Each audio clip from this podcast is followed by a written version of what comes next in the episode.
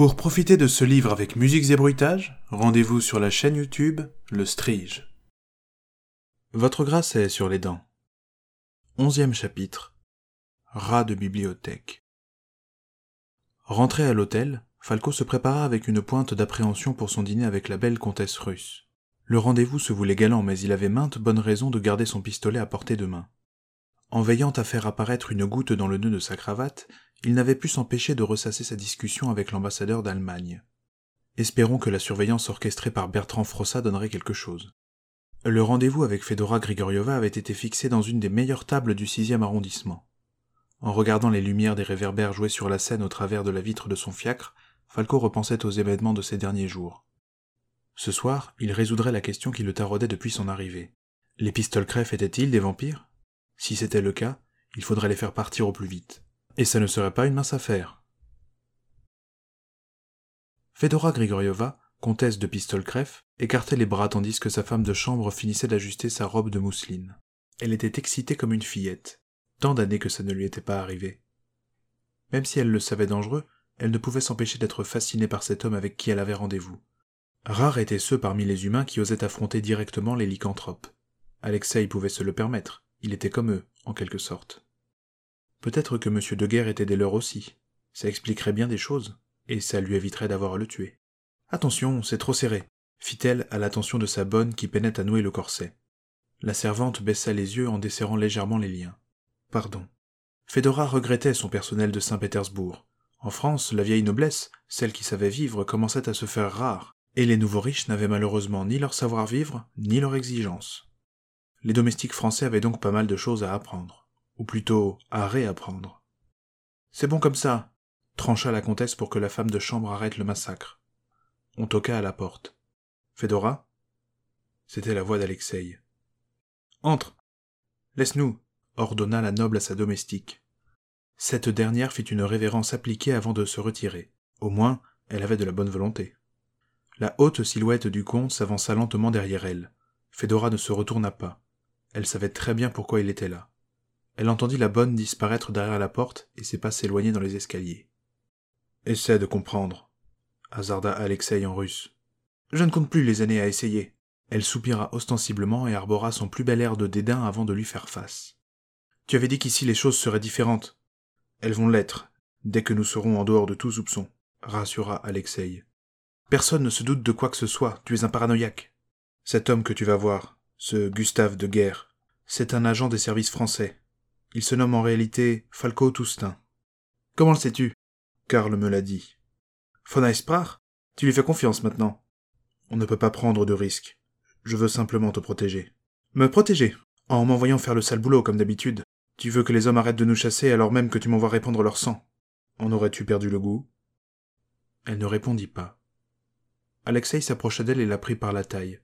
Il voulut l'embrasser, mais elle s'esquiva. Non. Il n'insista pas. Je te jure que c'est la dernière fois, promit le comte. Serais-tu même capable de te souvenir de toutes les promesses que tu m'as déjà faites et que tu n'as pas tenues? Le comte Grigoriovitch se s'empourpra, levant une de ses immenses mains au-dessus du beau visage de Fedora. Il hésita quelques instants à la frapper, mais se ravisa. Le temps lui avait appris la tempérance. Il rabattit nerveusement une mèche folle blonde sur son crâne. Tu n'as pas le choix, Maria. Fais ce que je te dis si tu veux rester en vie. Elle le gifla instinctivement. Ose encore m'appeler comme ça ou me menacer et je te tue. Alexei n'insista pas. Il savait qu'elle était sérieuse.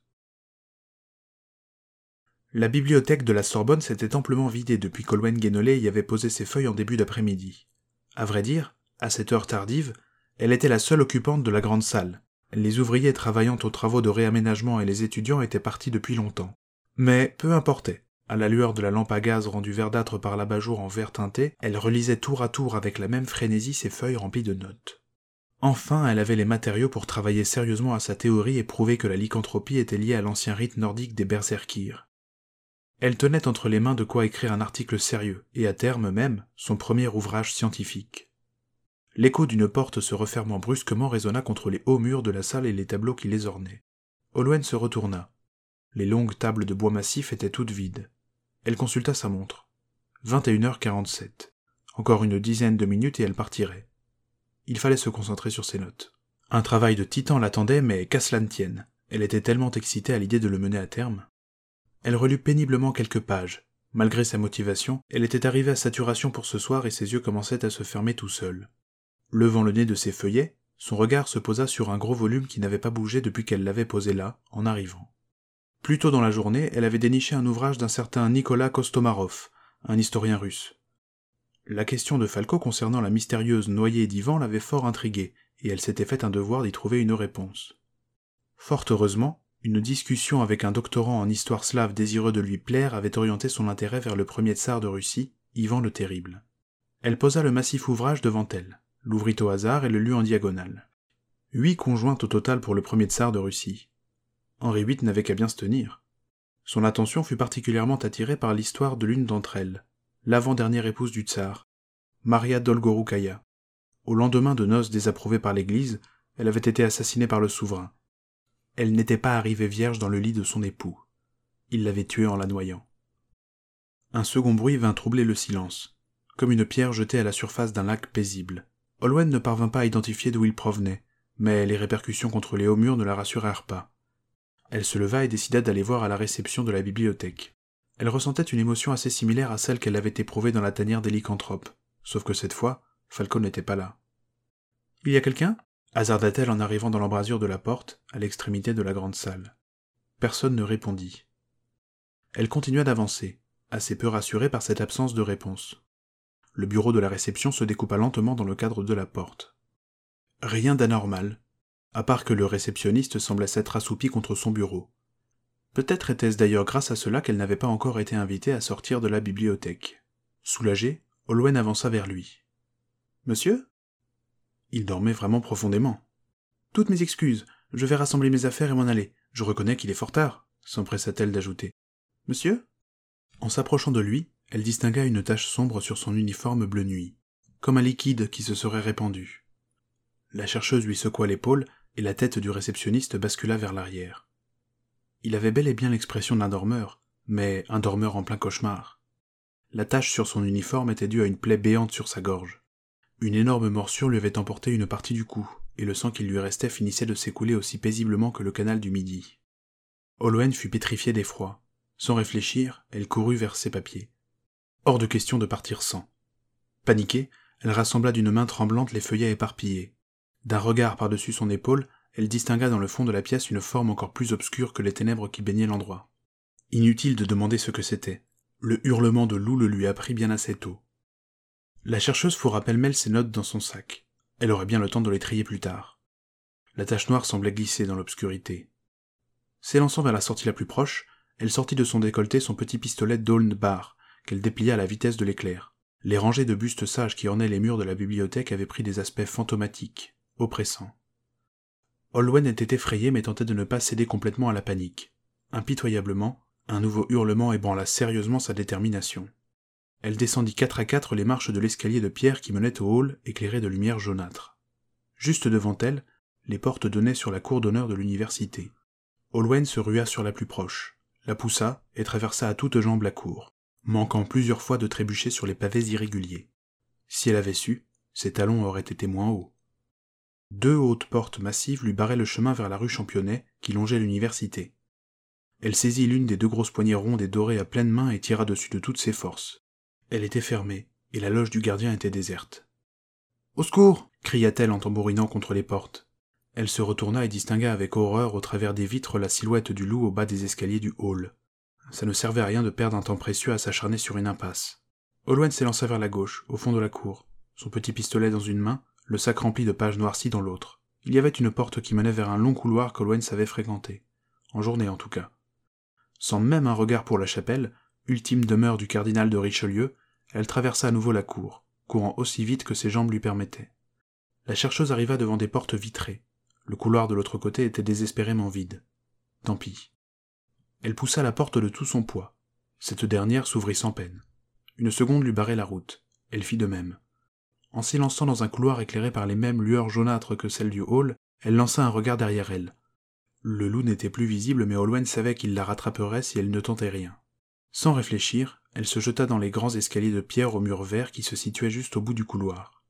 Elle ne savait absolument pas où elle se rendait. Elle n'avait mis les pieds dans la Sorbonne que pour la première fois quelques heures plus tôt. Or, même pour les professeurs les plus aguerris, l'établissement pouvait encore avoir des allures labyrinthiques. Olwen jeta un coup d'œil vers le haut, dans la cage d'escalier. Il devait y avoir au moins quatre ou cinq étages. Une main sur la large rampe dorée, elle gravit les marches aussi vite qu'elle le pouvait. Un effroyable grognement s'écrasa sur les murs et les marches. Olwen répliqua en faisant feu derrière elle sans même viser. Elle atteint enfin un palier et s'engouffra dans le premier couloir qui se présenta à elle. À l'aide hurla la chercheuse en continuant sa course effrénée. Son cri se perdit dans le couloir désespérément vide. Les vitres sur sa droite donnaient sur la partie intérieure de l'université plongée dans l'obscurité. À sa gauche, il n'y avait que des portes, toutes fermées, probablement des salles de cours. Olwen entendait maintenant derrière elle les pattes du loup gratter le parquet, courant à toute vitesse. Un nouveau coup de feu retentit. Mais, aussi pratique qu'il était, le Dawn Bar faiblissait dès qu'il s'agissait d'avoir un minimum de portée. Elle se réfugia derrière la dernière porte du couloir, sur la gauche. Ce n'était pas l'escalier descendant qu'elle espérait, mais une salle au mur tapissé de livres. Un cul-de-sac, sauf si elle décidait de se jeter dans la rue Saint-Jacques depuis deux étages par une des immenses fenêtres. Les murs de la pièce étaient fort élevés. Un escalier raide menait vers un étroit balcon qui desservait le haut des étagères.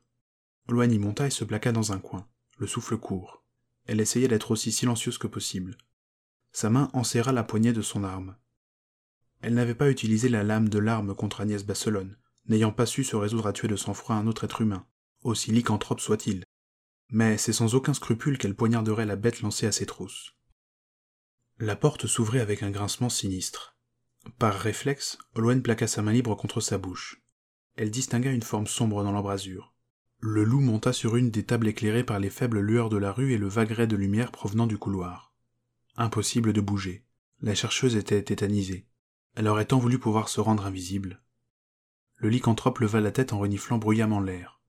Olwen ne put se retenir et laissa échapper un petit cri. La bête s'orienta lentement vers le petit escalier. Comprenant qu'il allait la retrouver, l'universitaire se leva et ouvrit le feu dans sa direction avant de sauter par-dessus la rambarde. Elle tomba de quelques mètres sur une table de bois au plateau aussi épais que le couvercle d'un tombeau. À peine remise de sa chute, elle roula sur le côté. Le loup hurla à nouveau et bondit vers elle. Sans même avoir pris conscience de la douleur qui s'éveillait dans son dos, Olwen roula à nouveau sur le côté. Elle parvint à éviter la bête et atterrit sur le sol. Il ne fallait pas perdre un instant. Elle se releva et voulut reprendre sa fuite. Elle avait bien cru sa dernière heure arriver. Un violent coup sur sa taille la fit s'étaler de tout son long. Le loup lui avait sauté dessus. Il grognait atrocement au creux de son oreille tel un chien enragé. Le visage contre le sol, Olwen voyait à quelques centimètres d'elle la bave de la bête couler sur les lattes du plancher. Lâche le flingue, bouge pas ou t'es morte. Les mots avaient été péniblement articulés par le monstre. Désespéré, Olwen s'exécuta.